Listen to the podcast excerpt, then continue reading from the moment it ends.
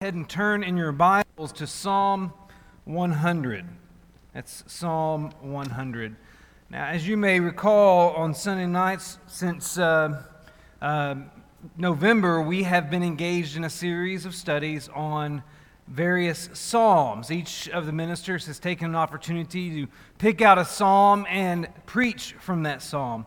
When we decided to do this series, one of the reasons we chose this subject is because we realized as preachers, we hadn't done very many sermons that just focused on Psalms.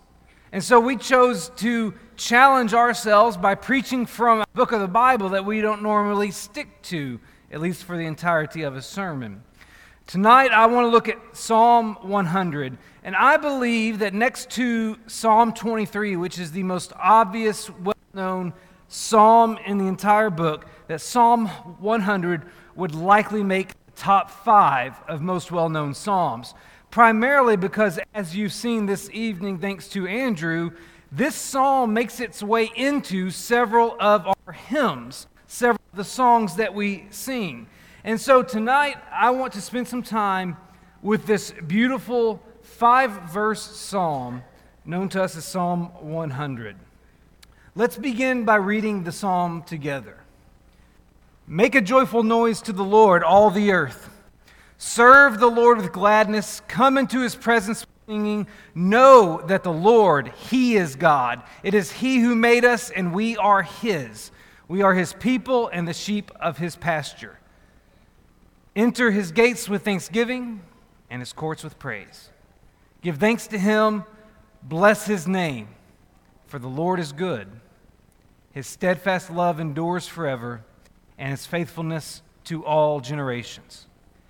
I love Psalm 100. And, and, before I spent time studying this particular psalm, I just saw it as this beautiful call to worship.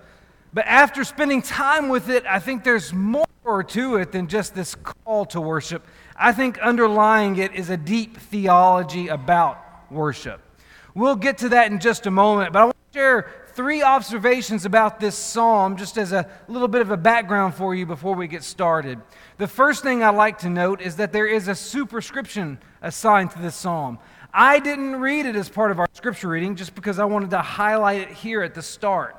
When we say there's a superscription, that's the term used for that little statement that's usually italicized before the first verse.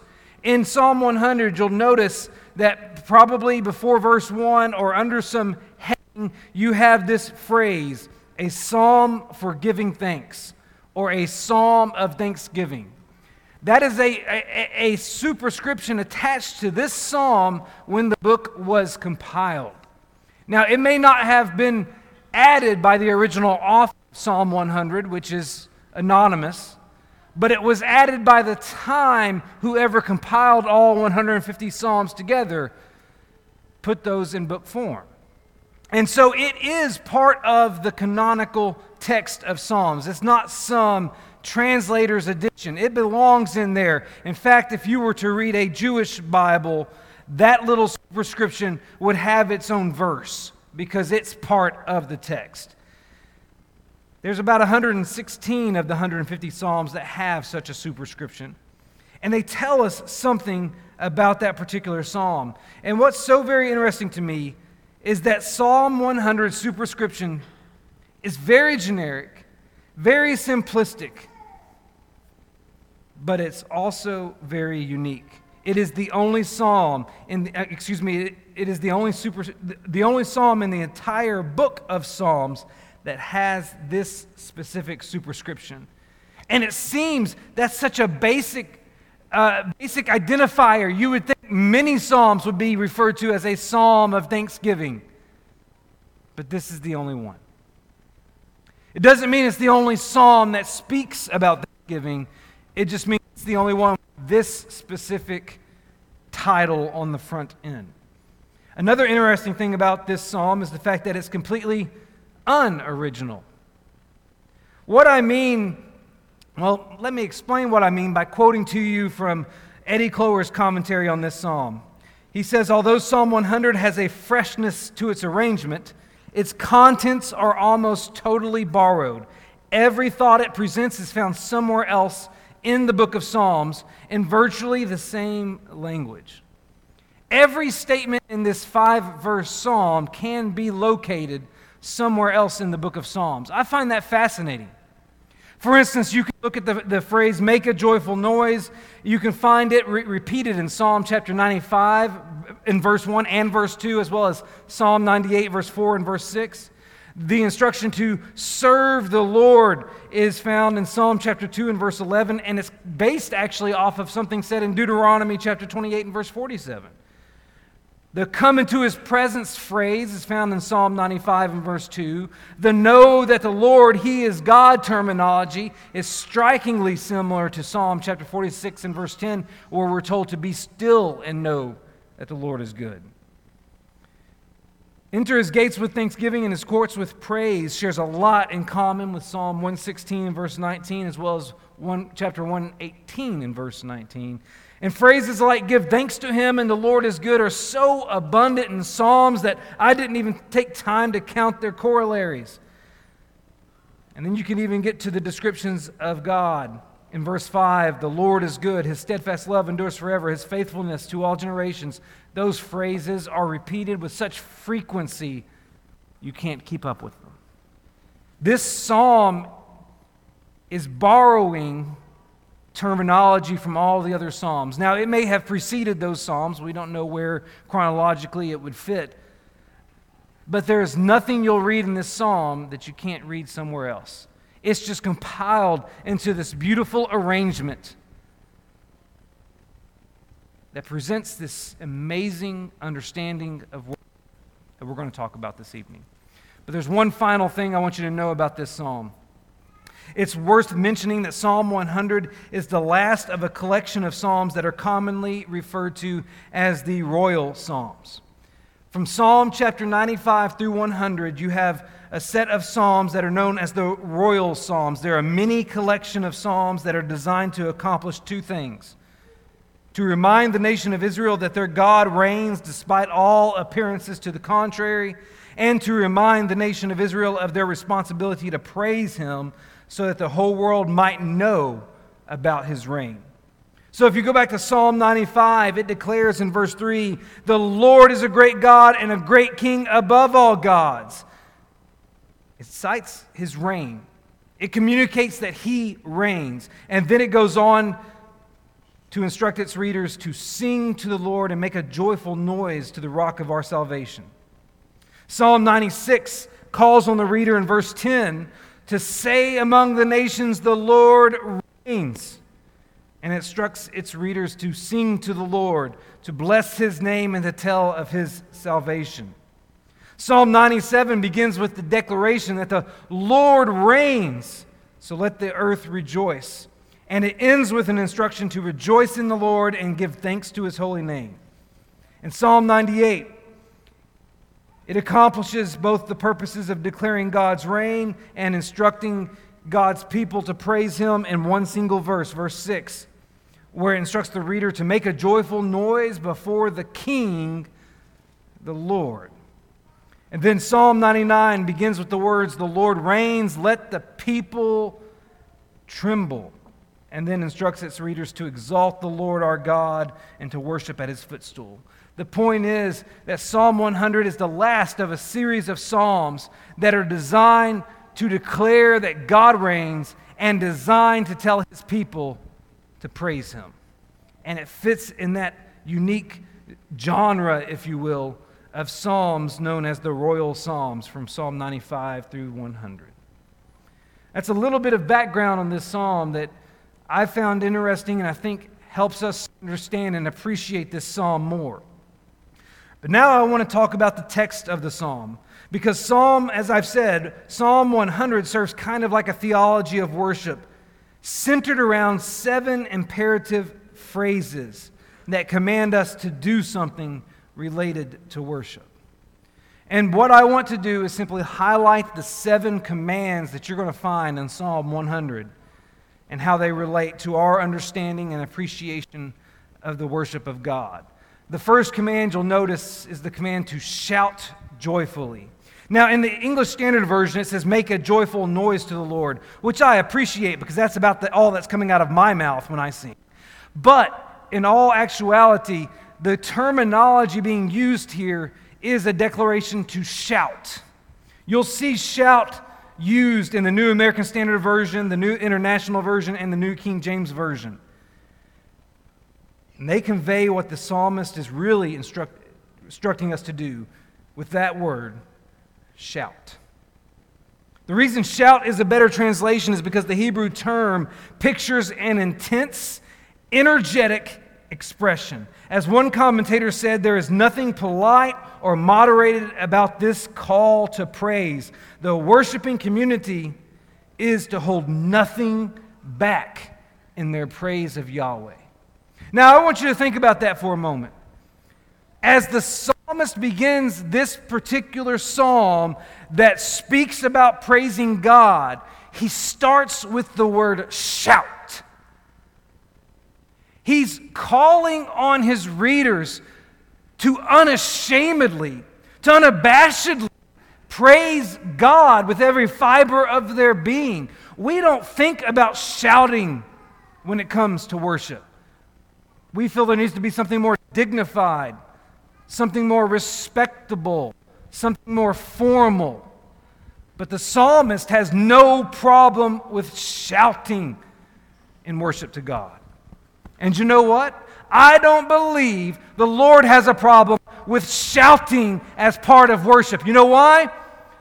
Go back to the Gospels. When Jesus rode a donkey into Jerusalem, do you know what people did? They shouted at the top of their lungs, Hosanna! We need, hey, thank you. Dean.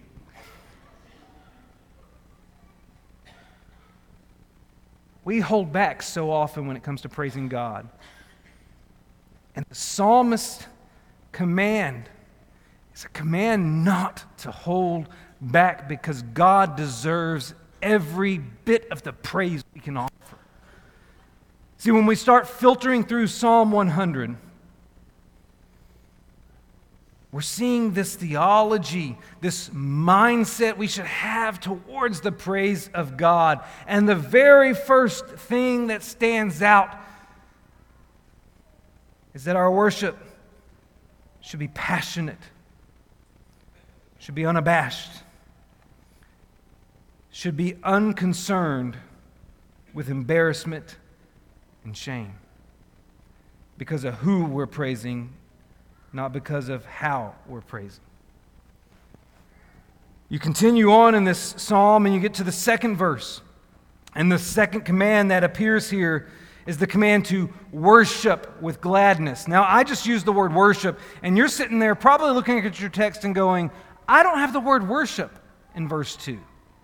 If you're using the English Standard Version, the New American Standard Version, the King James Version, or the New King James Version, you're going to see the word serve.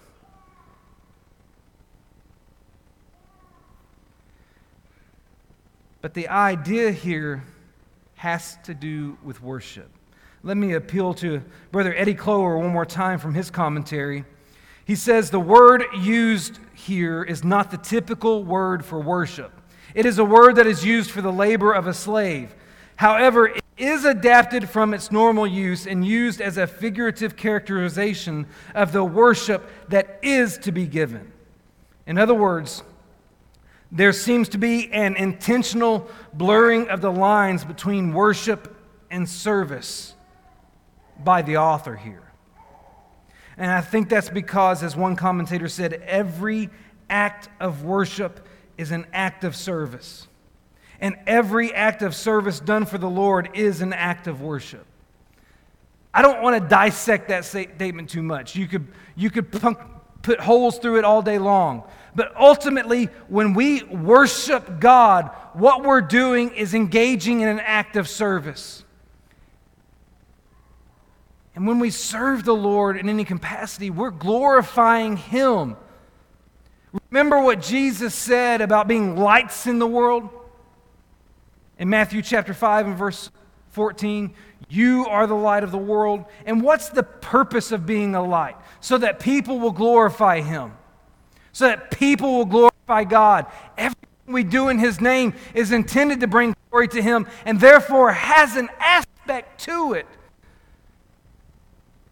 that is worshipful in some capacity. Now, there is a distinction between the formal act of worship with the elements that are mentioned in Scripture and the informal act of worship that can be evidenced in the everyday life. But ultimately, when we consider the command here in Psalm 100, verse 2, to serve the Lord or worship the Lord with gladness, what we're seeing is a theology of worship that understands that it must extend from the formal gathering into the personal living. That our worship of the Lord is not confined and limited to the assemblies of the church. That it must be part of our everyday life. And so the question you have to ask yourself is Does God receive praise and glory and honor and exaltation from me Monday through Saturday just as much as He does on Sunday? Maybe not in the same methodology, but in the same degree. Because God deserves worship constantly. Now we come to verse the second half of verse 2 where the instruction is to come into his presence with thanksgiving. Or, excuse me, with singing. This command reminds us that our worship involves approaching God. To come into his presence. This particular command should humble us. It should give us pause to reflect on the fact that when we enter into worship, we are ultimately entering into the presence of God. That was something the Israelites were constantly reminded of. When they went to the temple to worship God, they were looking directly at a building that housed the Ark of the Covenant. The Ark of the Covenant represented the very presence of God among them. You know, when God ordered the tabernacle's construction, which was the precursor to the temple, he said, Let the Israelites make me a sanctuary that I may dwell in their midst. Every time they went to that structure, they were reminded of the Lord's presence. They were reminded that they were approaching Him. And it should be humbling for us to remember that we are entering the presence of the one who instructed Moses in Exodus chapter 3 and verse 5 to remove his sandals because the place on which you are standing is holy ground. And the one from whom Moses hid his face because he was afraid to look at God in verse 6 of the same chapter. We should be humbled by whose presence we are entering when we worship.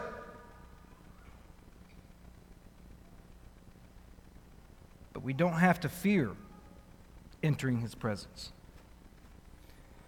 Because as Hebrews chapter 4 verse 14 and 15 says, we have a great high priest who has passed through the heavens and who is able to sympathize with our weaknesses because he was tempted as we are, yet without sin. So since Jesus is our great high priest, the author of Hebrews says in verse 16 of Hebrews 4, let us approach God's throne of grace with confidence so that we may receive mercy and find grace to help us in our time of need.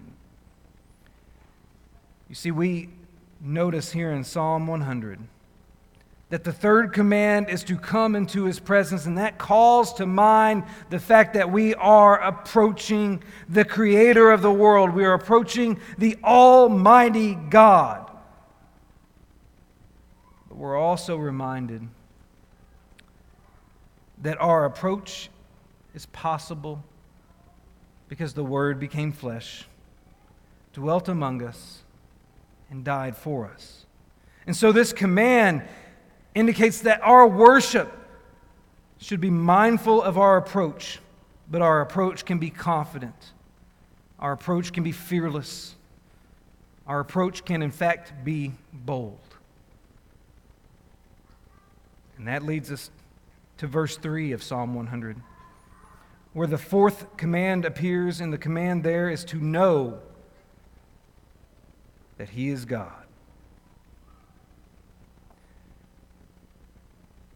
I believe the point is that of this command is that the worship of God is to be entered with understanding and knowledge of who He is and of what He requires. Notice those things we are instructed to know in verse 3. We are instructed to know that He is God, that He made us, that we are His people. This is a summons to wrap our minds around His role as Creator, His role as Father, His role as Shepherd. In other words, our worship must be entered into within an appreciation of His place and our place. He is the Creator, we are the created. He is the Father, we are the children. He is the shepherd. We are the sheep. When we worship with the right awareness of who He is and who we are, then we can worship in spirit and in truth because only then is our worship not about us. When we worship knowing who He is, we stop worrying about all the little minor intricacies of worship particularly when, I'm, uh, when it comes to our formal assembly of if we worship knowing who God is and who we are, guess what? We stop caring about how many verses are sung. We stop caring about whether or not it's new songs or old songs. We stop caring about how long it goes. We stop caring about those things that don't really matter because guess what? All that matters is that He gets glory if we know who He is and who we are, that becomes the focus rather than all the other things. And this might just be the most important command of this entire psalm. As one author said, this command is the focal statement of the psalm because there are three imperatives that precede it shout, worship, and come. And there are three imperatives that follow it enter, give thanks, and praise. Thus, he concludes, that makes this command, this command to know God, the pivot around which the others revolve. And what this command does for us in our theology and understanding of worship is that it reminds us that worship must be intentional, it must be about Him, it must be intentional. In verse 4, we receive the command to enter His gates with thanksgiving and His courts with praise. This command reminds the readers of the temple. The gates refer to the entrances to the temple courts through which all of the Israelites would have to walk in order to approach the temple. This terminology serves as a reminder of that physical structure to which all the children of Israel would go to worship. And that physical structure was required under Mosaic law, was commanded by God under Mosaic law.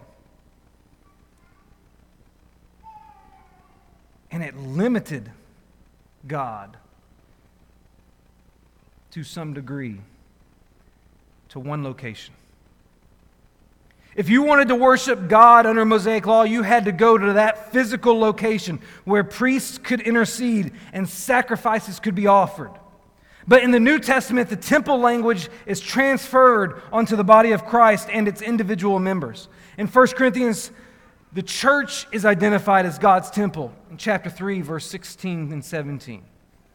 And the human body is identified as God's temple in chapter 6, verse 19 and 20.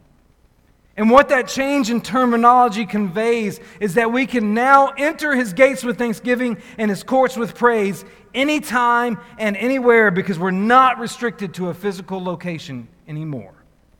And this unrestricted opportunity for worship is especially evident when you consider Paul's instructions, 1 Thessalonians chapter 5, verse 16, 17, and 18, where he says, Rejoice always, pray without ceasing, and give thanks in all circumstances. For this is the will of God in Christ Jesus for you.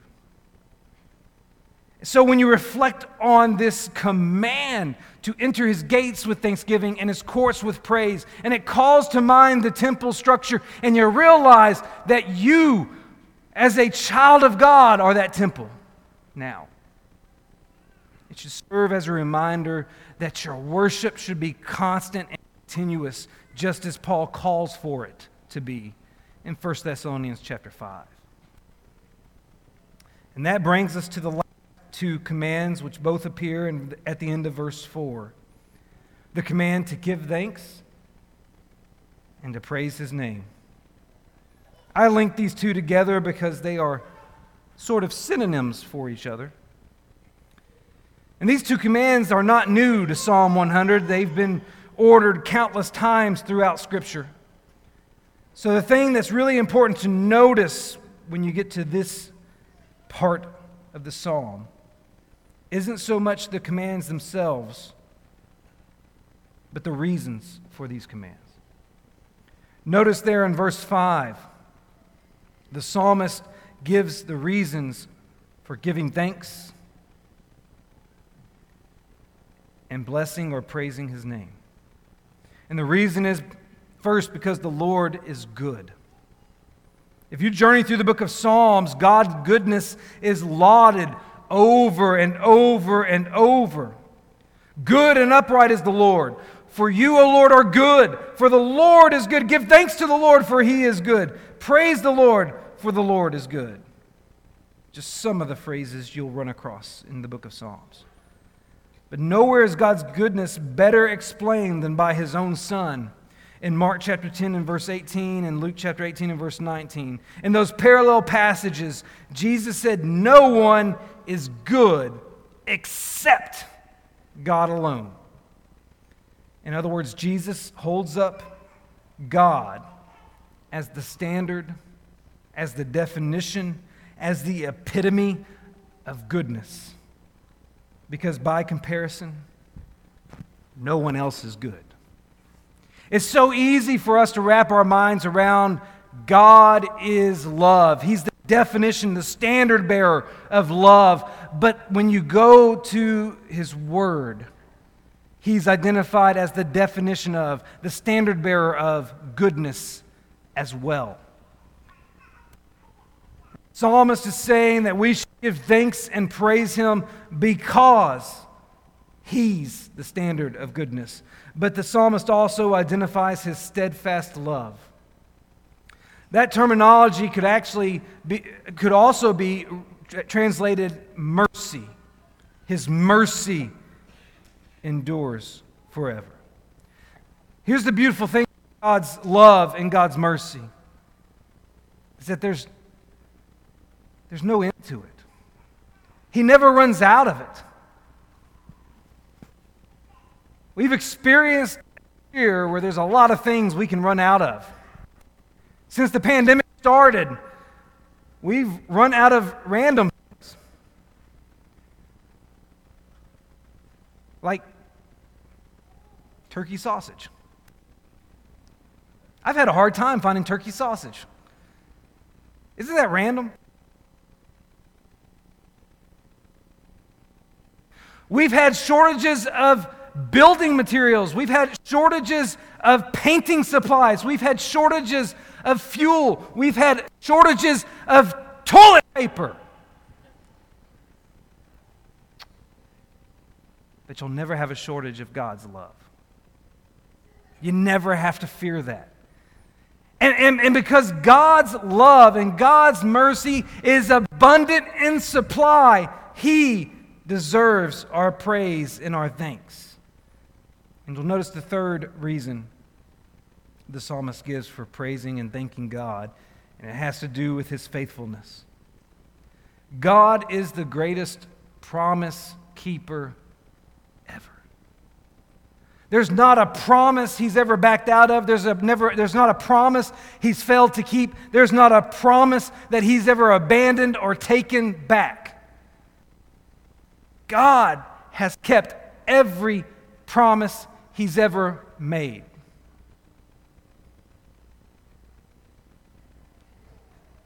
I wish I could say the same, don't you? You ever broken a promise you made to somebody? I don't think I've ever hurt Micah the way I did one time when I promised to get her ice cream and something came up and I didn't take her. She didn't let me live that one down for a long time.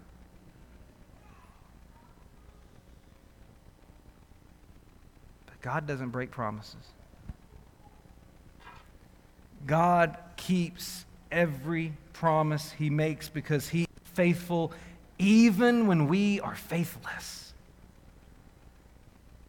And the psalmist says that's another reason to give him thanks and to praise his name.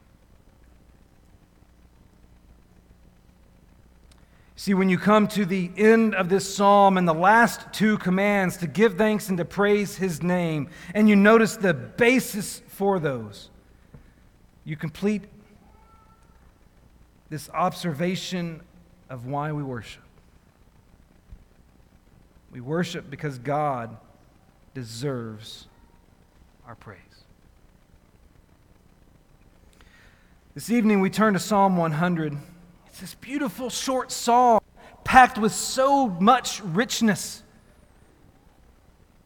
so much theology that might go overlooked. It really outlines worship in a way that we may not think about all the time. And I hope our study tonight may have contributed to a better appreciation of this psalm. But let me close with this final thought. Yesterday, we spent a day exchanging gifts with one another. We had the opportunity to bless one another's lives by giving something to each other. The greatest gift that's ever been given was not given yesterday. It was given nearly 2,000 years ago when Christ gave up his life at Calvary. God gave first when he gave his son. And all he really asks for in return is for us to give him our worship.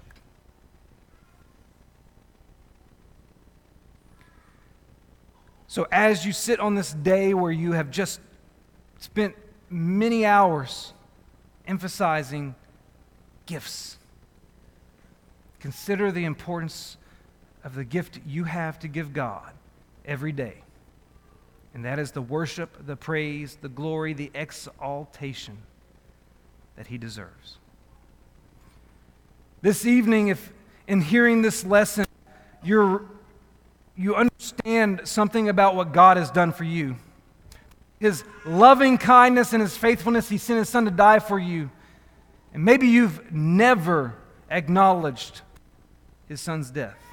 Maybe you've never acknowledged his son's identity. Maybe you've never been buried with his son, and you need to make that decision tonight. You can become a child of God by confessing your faith that Jesus Christ is his risen son, by being immersed in water for the forgiveness of your sins after you repent of those sins. Maybe you need to make that decision tonight. But maybe as we gather here,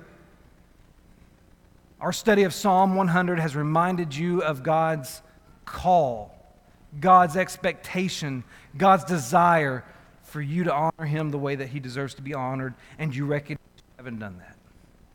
Then tonight we extend this invitation so that if you need to respond in any way and you need to right anything that's wrong in your life, then we, won't you come together?